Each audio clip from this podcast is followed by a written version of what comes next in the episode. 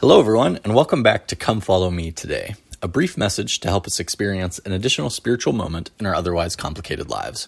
My name is Caleb Sanford, and thank you for joining me as we accept Christ's invitation to follow him today. For those of you new to the show, we're studying the Book of Mormon, another testament of Jesus Christ, loosely following the study curriculum of the Church of Jesus Christ of Latter day Saints. And today we're going to be starting the book of 3rd Nephi, chapters 1 to 7.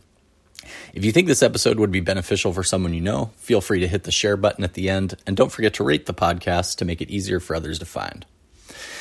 All right, everyone, it's showtime. It's been nine months since we started this podcast, 400 pages of prophecy, and 600 years of war, peace, and everything in between for the Nephites and Lamanites as we've all waited together for Christ to be born.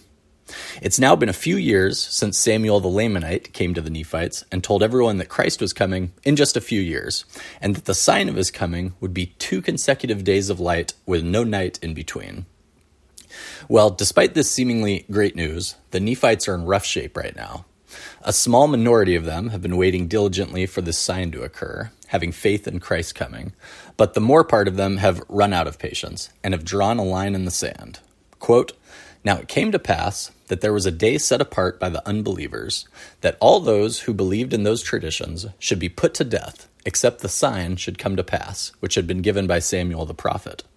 Now it came to pass that when Nephi, the son of Nephi, saw this wickedness of his people, his heart was exceedingly sorrowful. And it came to pass that he cried mightily unto the Lord all that day. And behold, the voice of the Lord came unto him, saying, Lift up your head and be of good cheer for behold, the time is at hand, and on this night shall the sign be given, and on the morrow come I into the world. Behold, I come unto my own, to fulfill all things which I have made known unto the children of men from the foundation of the world. And behold, the time is at hand, and this night shall the sign be given. And it came to pass that the words which came unto Nephi were fulfilled. For behold, at the going down of the sun there was no darkness, and the people began to be astonished, because there was no darkness when the night came. And they began to know that the Son of God must shortly appear. For they knew that the prophets had testified of these things for many years, and that the sign which had been given was already at hand. And they began to fear because of their iniquity and their unbelief. And it came to pass that the sun did rise in the morning again, according to its proper order, and they knew that it was the day that the Lord should be born. And it came to pass also that a new star did appear according to the word. And it came to pass that from this time forth there began to be lyings sent forth among the people by Satan, to harden their hearts, to the intent that they might not believe in those signs and wonders which they had seen. But notwithstanding these lyings and deceivings, the more part of the people did believe, and were converted unto the Lord. And it came to pass that Nephi went forth among the people, and also many others, baptizing unto repentance, in the which there was a great remission of sins. And thus the people began again to have peace in the land. End quote. Jesus Christ has been born. The sign that was prophesied of his birth has come to pass.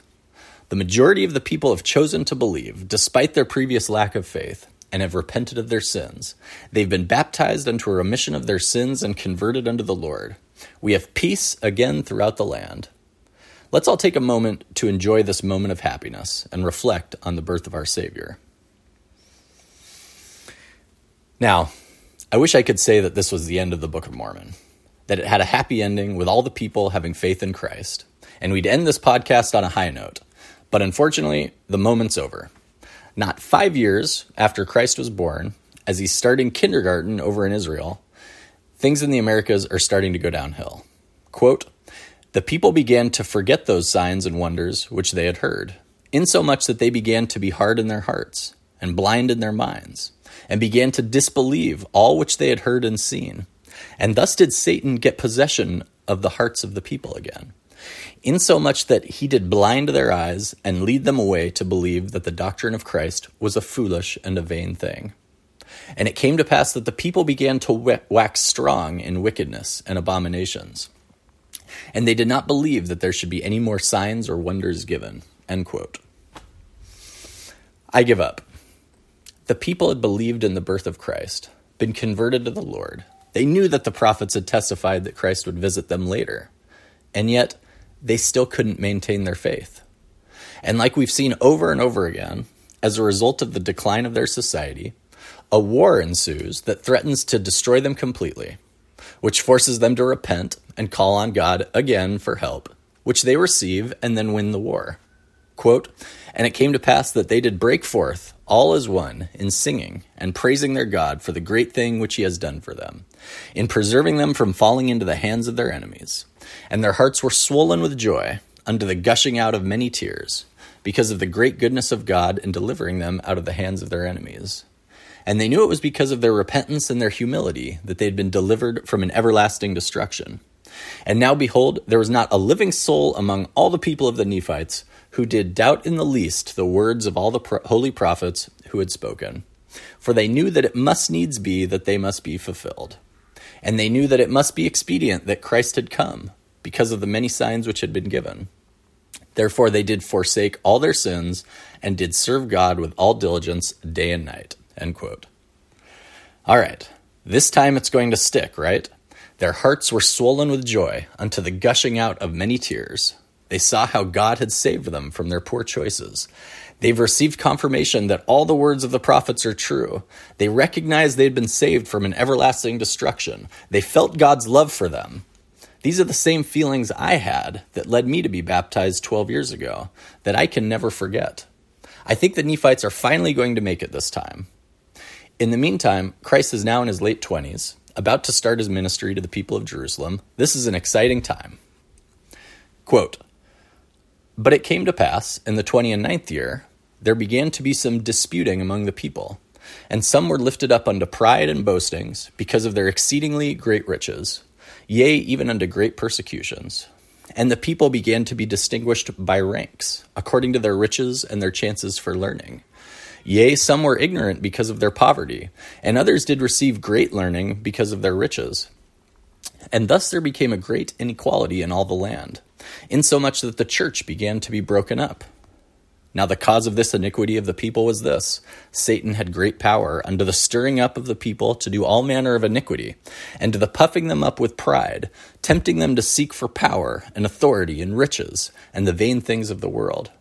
And thus Satan did lead away the hearts of the people to do all manner of iniquity. Therefore they had enjoyed peace but a few years. And thus in the commencement of this, the thirtieth year, they were in a state of awful wickedness. Now they did not sin ignorantly, for they knew the will of God concerning them, for it had been taught unto them. Therefore they did wilfully rebel against God. End quote. So I guess what makes this so hard for me is that just a few years earlier, the Nephites seemed so committed to God. They were feeling God's love for them, receiving revelations from Him, recognizing His hand guiding their lives.